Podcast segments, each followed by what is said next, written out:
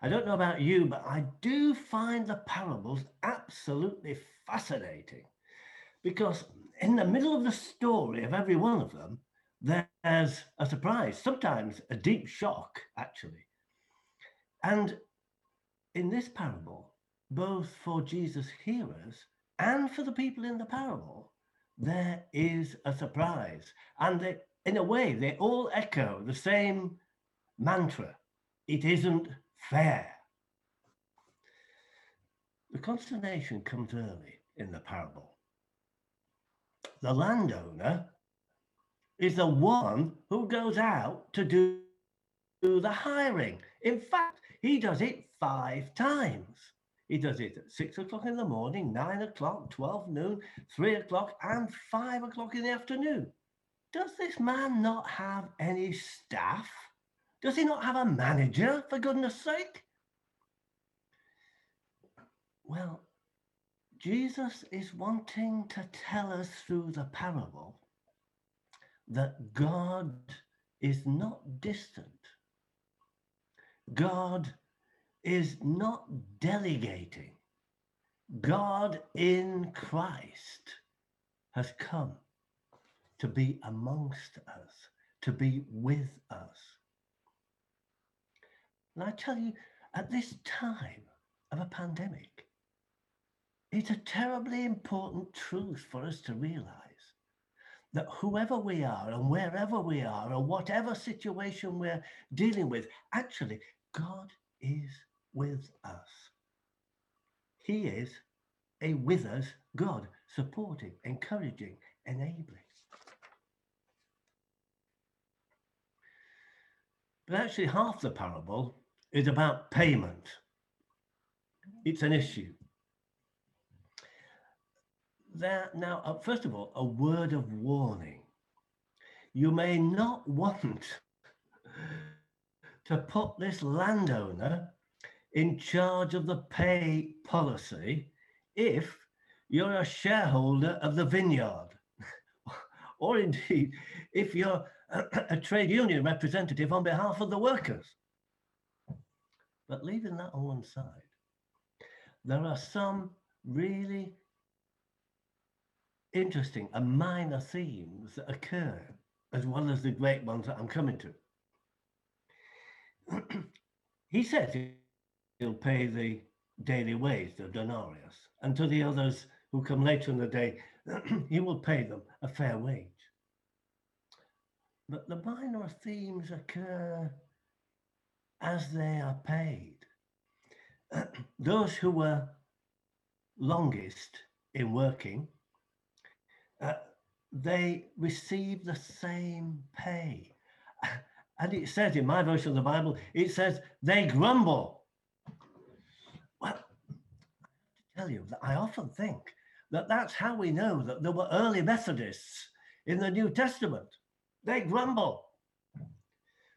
Apologies to you all. But what does Jesus do? He uses, in my version, the first word in response to this is friend, a word that only occurs three times in Matthew's Gospel and rarely in the New Testament. Friend. Jesus wants to build a bridge with those who are arguing with him. It's really interesting that he is always approachable, always approachable for you, to you, about you. And another minor theme in the parable is, if you like, a maxim about work. It can be stressful. It can be difficult.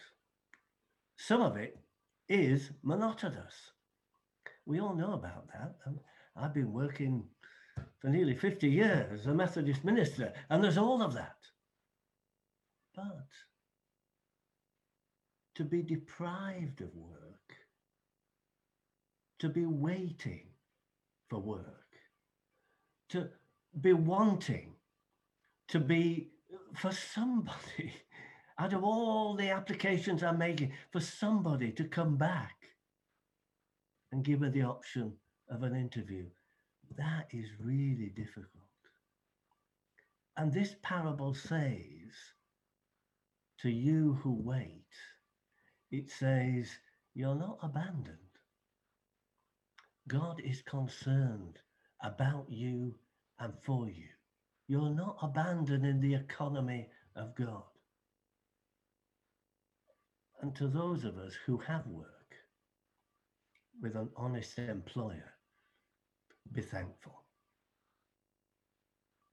And then we get to the very heart of the parable. Verse fifteen literally says, is your evil eye because I am generous? Whoa.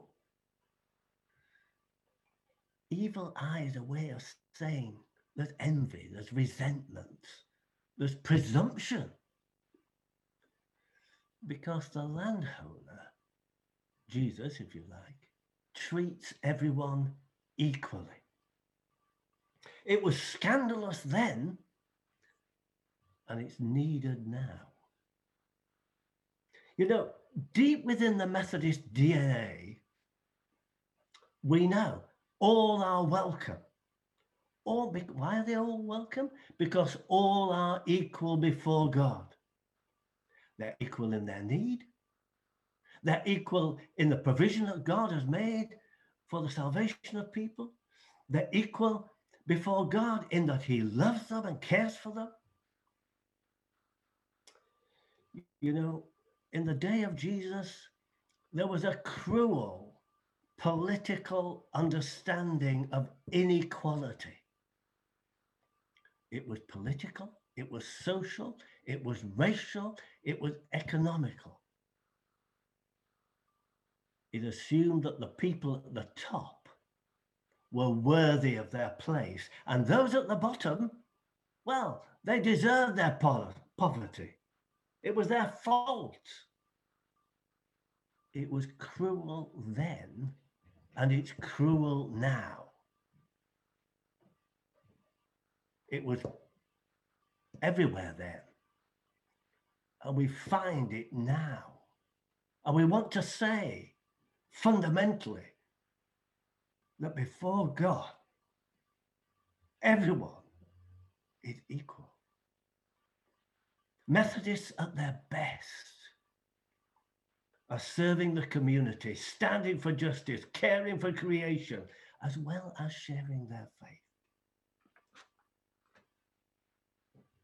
Why is all this important about equality? Because of the generosity of God. It is though Jesus is saying in this parable, there is a twelfth part of a denarius. It's a tiny fraction of it. But there is not a twelfth part of the grace of God. So when it comes to the end of the day, everyone receives the same. Everyone is equal. God deals with us fairly. God deals with us graciously. God deals with us equally. Now, why, why is there this parable at all at this point in Matthew's Gospel? Well, if you look earlier in, in the previous chapter, chapter nineteen, verse twenty-four, Peter asks a question. And his question is, look, Lord, we have left everything for you and to follow you.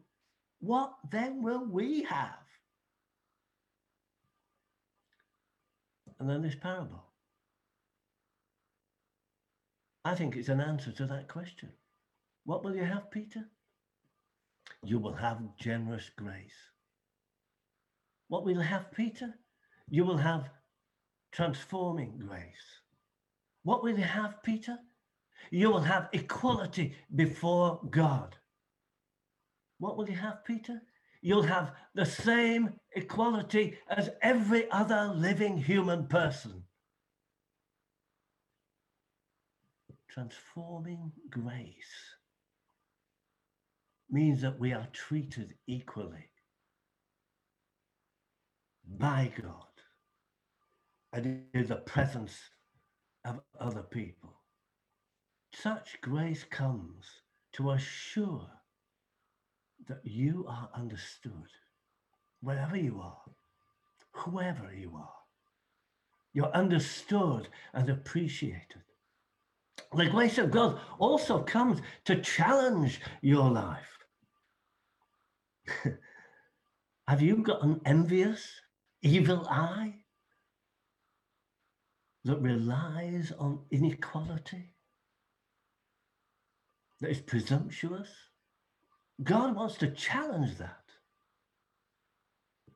for us to understand that God is involved in every part of our life, that God is alongside us. We're never left out in the economy of God.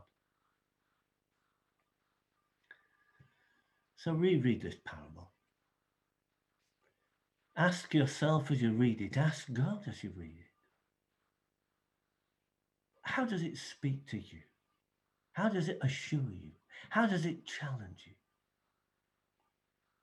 And may the transforming grace of God that came to Peter and the disciples, that came to Jesus as hearers, also come to be with us. Listen to Jesus and what he keeps saying to Peter. Come, follow me. He says it to you. Come, hold these values. And above all, live life this way. Amen.